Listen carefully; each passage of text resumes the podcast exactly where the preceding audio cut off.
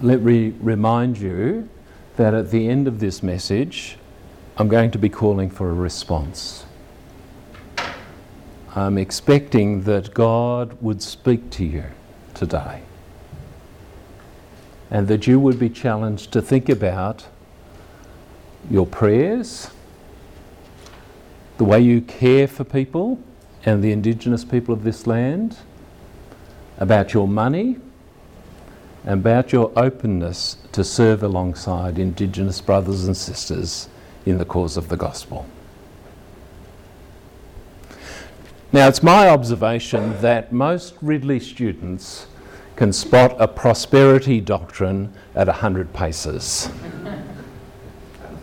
but also, it's my experience that many Ridley students actually have a secret kind of prosperity doctrine.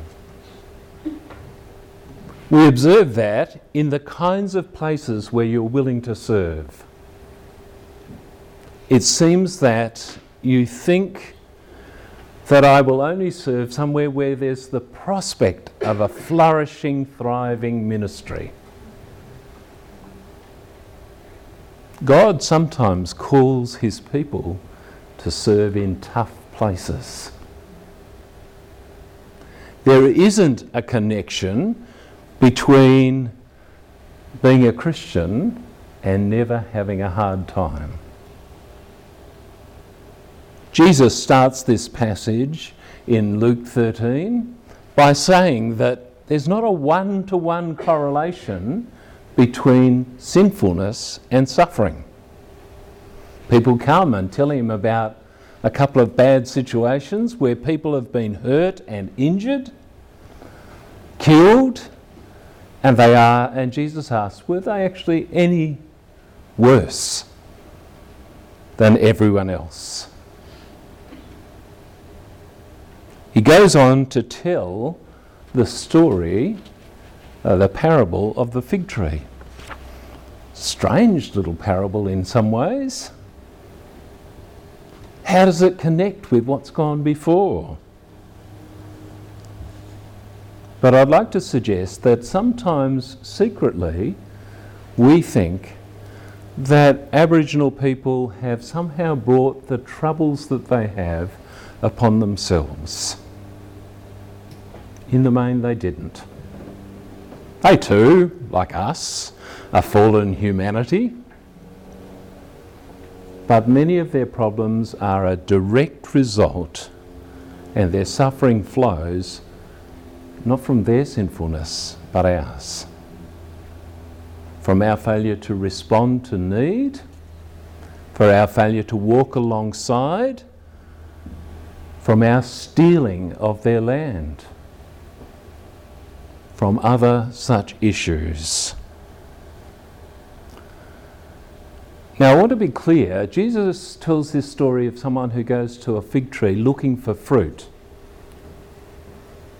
sometimes in our secret prosperity doctrine, we think that fruit is success. He's got a really fruitful ministry. Look at the size of his church. She is so fruitful. How many people come to uh, share around the Bible whenever she gathers and speaks? I'd like to draw a closer connection between fruitfulness and faithfulness.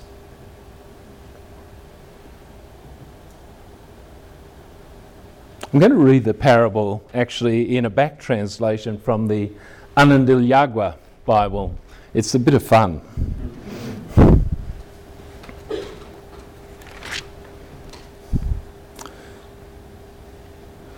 Jesus told the people this story about a tree.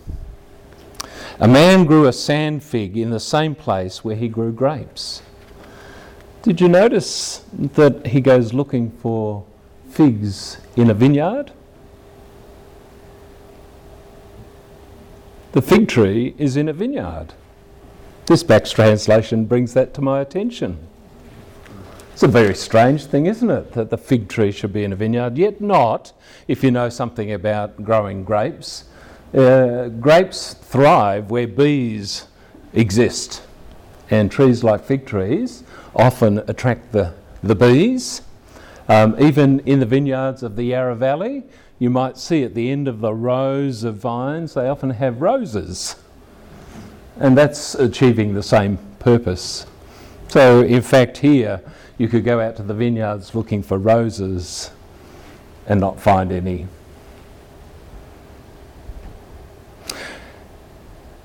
One day he went looking for figs, couldn't find any, so he said to the worker, Look, I came looking for figs last hot season. For three years I've been looking for fruit on this tree, but there hasn't been any.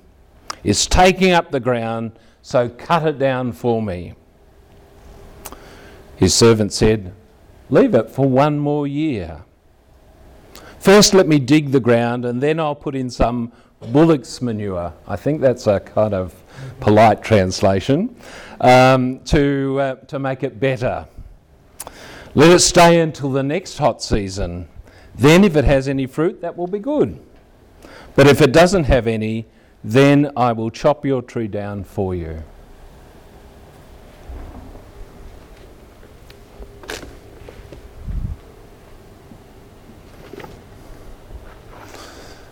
Brothers and sisters, Aboriginal people are not the fig tree. We are.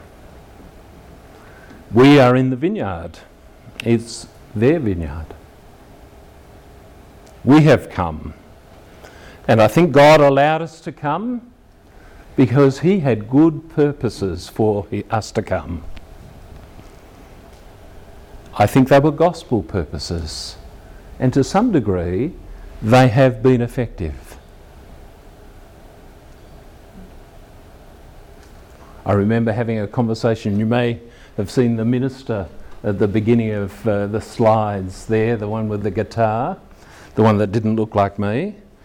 Um, I was having a conversation once with him about missionary failure, all the things that missionaries did and how they got it wrong. There was quite a list. We failed in many ways. And then I said to him, Ross, given all the problems we've brought with us, would it be better if we hadn't come? He was shocked. And he said to me, Len, who would have told us about Jesus? Brothers and sisters, that's why we're the fig in the vineyard. That's why we're that tree. We're in the land where, in a sense, we don't belong, but we've got a purpose. And part of that purpose is to be alongside our brothers and sisters and to help them. One of the things that we can do is actually have a commitment to reconciliation, to seek for the good of our brothers and sisters. If you wonder why there's any connection to reconciliation, in fact, Jesus makes it just before this passage, at the end of chapter 12. Uh, I've got the NRSV, so it may differ a little bit from what yours is. Why do you not judge for yourselves what is right? When you go with your accuser before a magistrate, on the way, make an effort to settle the case. Or you may be dragged before the judge, and the judge will hand you over to the officer, and the officer will throw you into prison. I tell you, you will never get out until you've paid the last penny. Jesus says it is really important to work for reconciliation. It's actually in your own interests. Uh, you may not have uh, uh, come and taken by force the land of this nation where you live now, where this college dwells, but we actually share the fruit of those actions. Have you ever considered that you are in receipt of stolen goods. How can we make that right? One way, uh, someone, a former college student, rang me up uh, the other day and he said to me, I've been really having a sense that I should do something for the people of this land because I'm living in this nation. It seems right. I've got a property that actually comes to me from other people. And so we talked about some of the ways that he could invest some of his money in ministry to Indigenous people. And he decided in the end to make a regular, committed giving to Noongar College and its ministry. It's an example of responding with financial justice to injustice.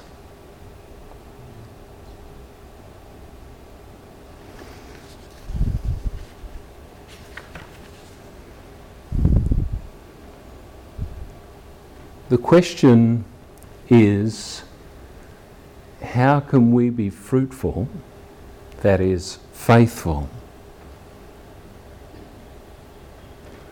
Maybe the Lord has decided to dig around us one more year, to give us an opportunity to actually see who we are as the fig tree in the vineyard. He will come looking for fruit. Have we done what we were planted to do? Have we nurtured Indigenous people? Have we sought to translate the scriptures? Have we worked alongside Indigenous brothers and sisters who are trying to share the gospel? Have we realised that we are family? Do we know what it means to truly repent?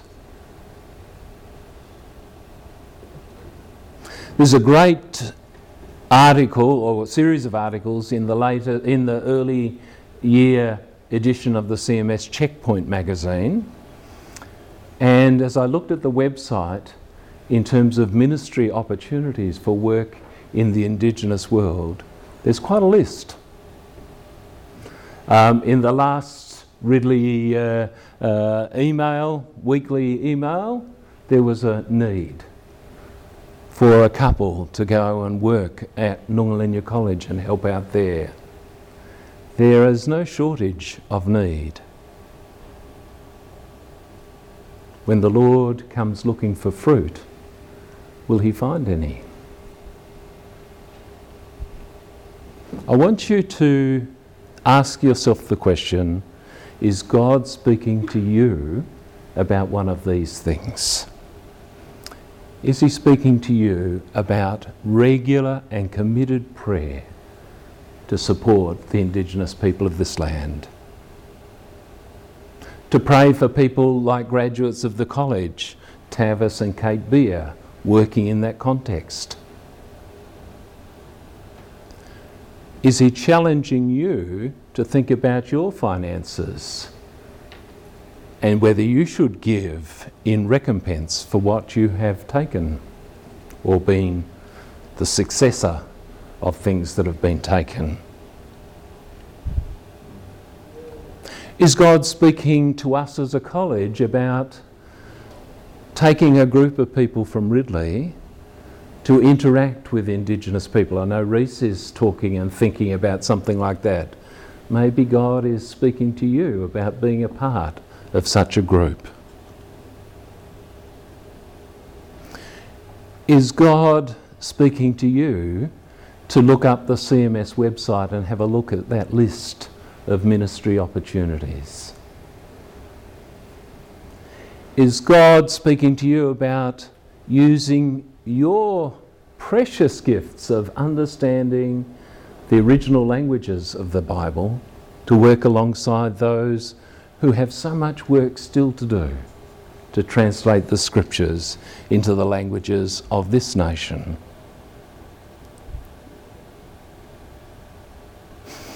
I'm just going to pause for a moment And I'm asking God by His Spirit to lay something gently on your heart. And I want you to respond. If you hear the Lord speaking to you, or feel that He's saying one of these things to you, I'm going to invite you as a sign of your willingness to receive what God is saying to simply stand up where you are. A commitment to hear God and obey. Come, Lord Jesus, and speak to your people. Help us not to hear any false messages or wrong uh, guidance, but help us to be open to what it is that you would want us to be doing in response to the people of this land. Move in the hearts and minds of your people that they might be committed to pray, to care, to respond in justice with their money, to serve alongside others. So, Father, we pray that you would speak to your people now.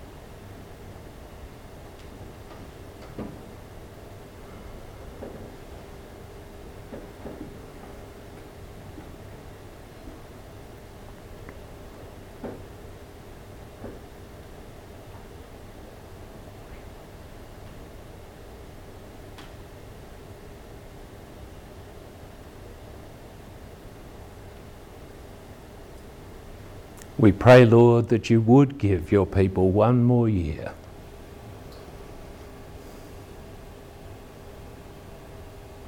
We pray that you would help us to be faithful in the commitment that we make this day before you.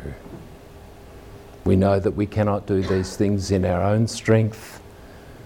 We need your power, your enabling. And so we ask this in Jesus' name. Amen.